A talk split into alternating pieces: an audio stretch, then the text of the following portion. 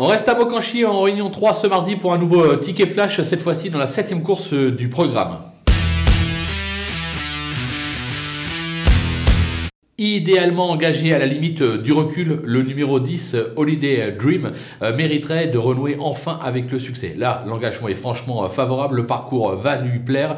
Je pense qu'il est capable de jouer les tout premiers rôles. C'est une bonne base dans cette épreuve. On va le tenter gagnant et placé.